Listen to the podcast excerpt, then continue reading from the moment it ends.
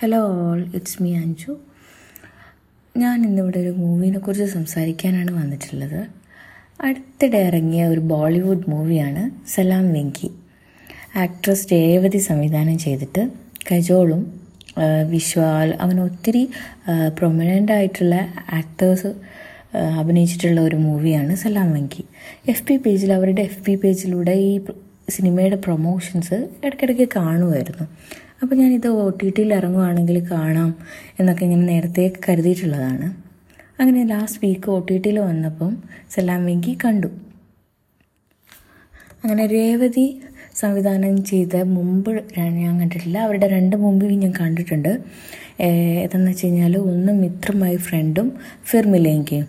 ഇതിൽ മിത്ര മൈ ഫ്രണ്ടിനാണ്, അതിൽ അഭിനയത്തിനാണ് ശോഭനയ്ക്ക് ആ വർഷത്തെ ഏറ്റവും നല്ല നടിക്കുള്ള ദേശീയ അവാർഡ് ലഭിച്ചത്. അതും ഞാൻ കണ്ടിട്ടുണ്ട്. അത് കഴിഞ്ഞ് സൽമാൻ ഖാനും പിന്നെ ശിൽപ ഷെട്ടിയാണെന്ന് തോന്നുന്നു അഭിനയിച്ച ഫിർമിലേങ്കി എന്ന സിനിമയും ഞാൻ കണ്ടിട്ടുണ്ട്. പക്ഷെ എനിക്ക് യൂഷ്വലി അവരുടെ സിനിമയുടെ സംവിധാനം ചെയ്ത സിനിമയേക്കാൾ ഇഷ്ടം അവർ അഭിനയിച്ച സിനിമയിൽ. അത്ര സൂപ്പറായിട്ടുള്ള ഒരു ആക്ടറാണ് അവർ. അവരുടെ മറ്റ് രണ്ട് മൂവീസിനെക്കാട്ടും ഈ സലാം വെങ്കിയിലേക്ക് വരുമ്പോൾ ഈ സിനിമ ഞാൻ ആ ഒരു അവർ എപ്പോഴും അവരുടെ മൂവീസ് ഇങ്ങനെ എന്തെങ്കിലുമൊക്കെ നമ്മൾ സംസാരിക്കുന്ന മൂവീസായിരിക്കും. അപ്പോൾ ഞാൻ ഈ സലാം വെങ്കി കണ്ടപ്പം അങ്ങനെ ആലോചിച്ചു, മിത്ര മൈ ഫ്രണ്ട് ഇത്ര വർഷങ്ങൾക്ക് മുമ്പ് എടുത്ത മൂവിയാണ് ഫിർമിലേങ്കി. അത് കഴിഞ്ഞിട്ട് സലാം വെങ്കിയിലേക്ക് വരുമ്പം ഭയങ്കര ചേഞ്ച് ഉണ്ട് അവരുടെ ഡയറക്ഷനിൽ, മൂവി പോർട്രേ ചെയ്യുന്ന രീതിയൊക്കെ. അങ്ങനെ ആ കഴിഞ്ഞ രണ്ട് മൂവി പോലെ തന്നെ ഈ മൂവിയും ഒരു സോഷ്യൽ അവെയർനെസ് മൂവിയാണ്, അങ്ങനെ പറയാം. കുറച്ച് സിനിമാറ്റിക്കായി ഡ്രാമാറ്റിക്കായിട്ടുള്ളൊരു മൂവിയാണ്, എന്നാൽ പോലും ഒരു സോഷ്യൽ അവെയർനെസ് മൂവിയായിട്ട് നമുക്കിതിനെ കണക്കാക്കാം. ഫിർമിലേങ്കയിൽ അവർ സംസാരിച്ചിട്ടുള്ളത് എച്ച് ഐ വി എയ്ഡ്സിനെ കുറിച്ചായിരുന്നു. അങ്ങനെ ഇതിൽ ഒത്തിരി കാര്യങ്ങളെക്കുറിച്ച് സംസാരിക്കുന്നുണ്ട്. ഓർഗൻ ഡൊണേഷനെക്കുറിച്ച്, യൂത്തനേഷ്യനെക്കുറിച്ച്, ഒരു മസ്കുലാർ ഡിസ്ട്രോഫി എന്നൊരു ഡീജനറേറ്റീവ് ഡിസീസിനെ കുറിച്ച്.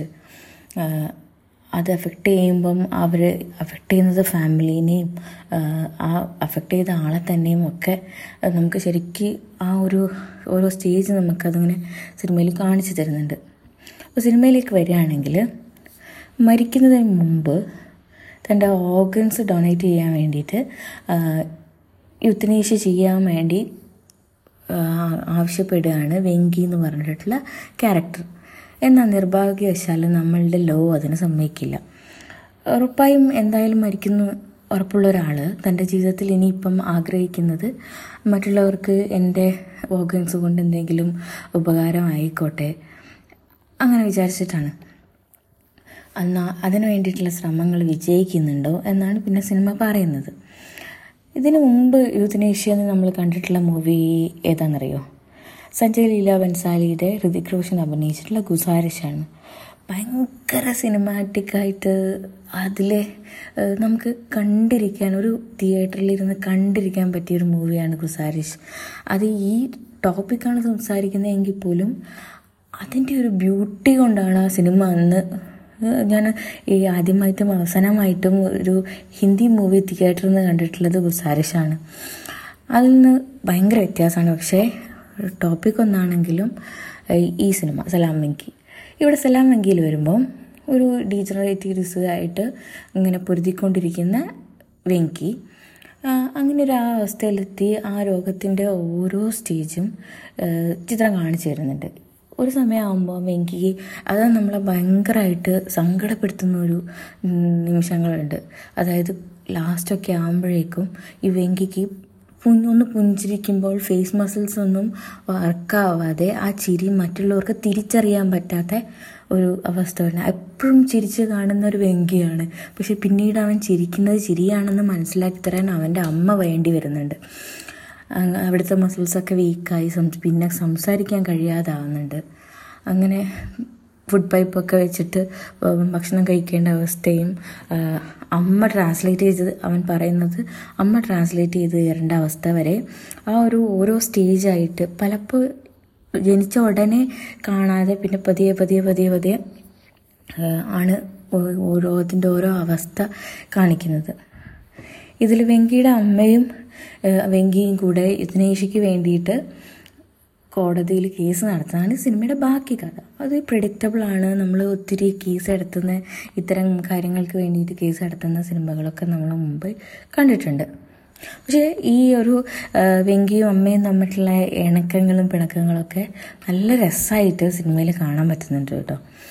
അങ്ങനെ സാധാരണ എനിക്ക് ഈ കജോള് എനിക്ക് കജോളിൻ്റെ ആക്ടേഴ്സ് ആക്ട്രസിനെ വലിയ ഇഷ്ടമല്ല.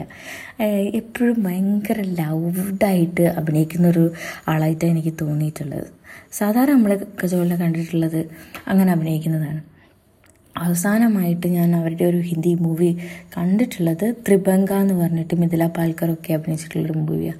അതിലും അവരുടെ ക്യാരക്ടർ ഭയങ്കര ലൗഡായിട്ട് സംസാരിക്കുന്ന അങ്ങനത്തെ സീനുകളൊക്കെയുള്ള മൂവിയാണ്. പക്ഷേ ഇതിലേക്ക് വരുമ്പം ചില സീനുകളിലൊക്കെ ഭയങ്കര സട്ടിലായിട്ട് അഭിനയിക്കുന്ന ഇത് കാണാൻ പറ്റുന്നുണ്ട്. നല്ലോണം നന്നായിട്ട് ചെയ്യാൻ വേണ്ടിയിട്ട് കജോൾ ട്രൈ ചെയ്തിട്ടുണ്ട്. പ്രത്യേകിച്ച് ആമീർ ഖാനുമായിട്ട് സംസാരിക്കുന്ന ഗസ്റ്റ് അപ്പിയറൻസ് ആയിട്ട് ആമീർ ഖാനുണ്ട്. ആമീർ ഖാനുമായിട്ട് സംസാരിക്കുന്ന ചില സീൻസൊക്കെ നല്ല രസമുണ്ട്. അങ്ങനെ എടുത്തു പറയാൻ പറ്റുന്ന കുറച്ച് സീൻസാണൊക്കെ ഇത്. അവർ നമ്മളുള്ള സംസാരമൊക്കെ അത് നല്ല രസമായിരുന്നു കണ്ടിരിക്കാൻ.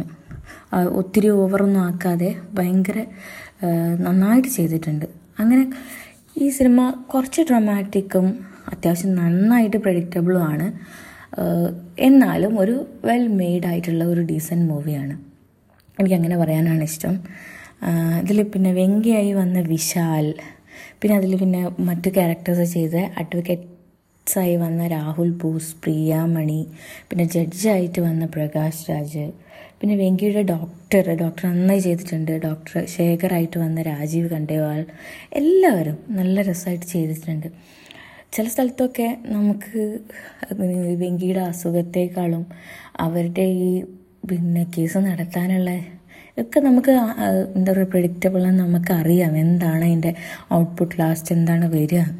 പക്ഷേ ആ ഒരു പാത്തുണ്ടല്ലോ, അതിങ്ങനെ തുടക്കത്തിൽ അമ്മയ്ക്ക് താല്പര്യമില്ല ഇത്രയും ചെയ്യാൻ വേണ്ടിയിട്ട്.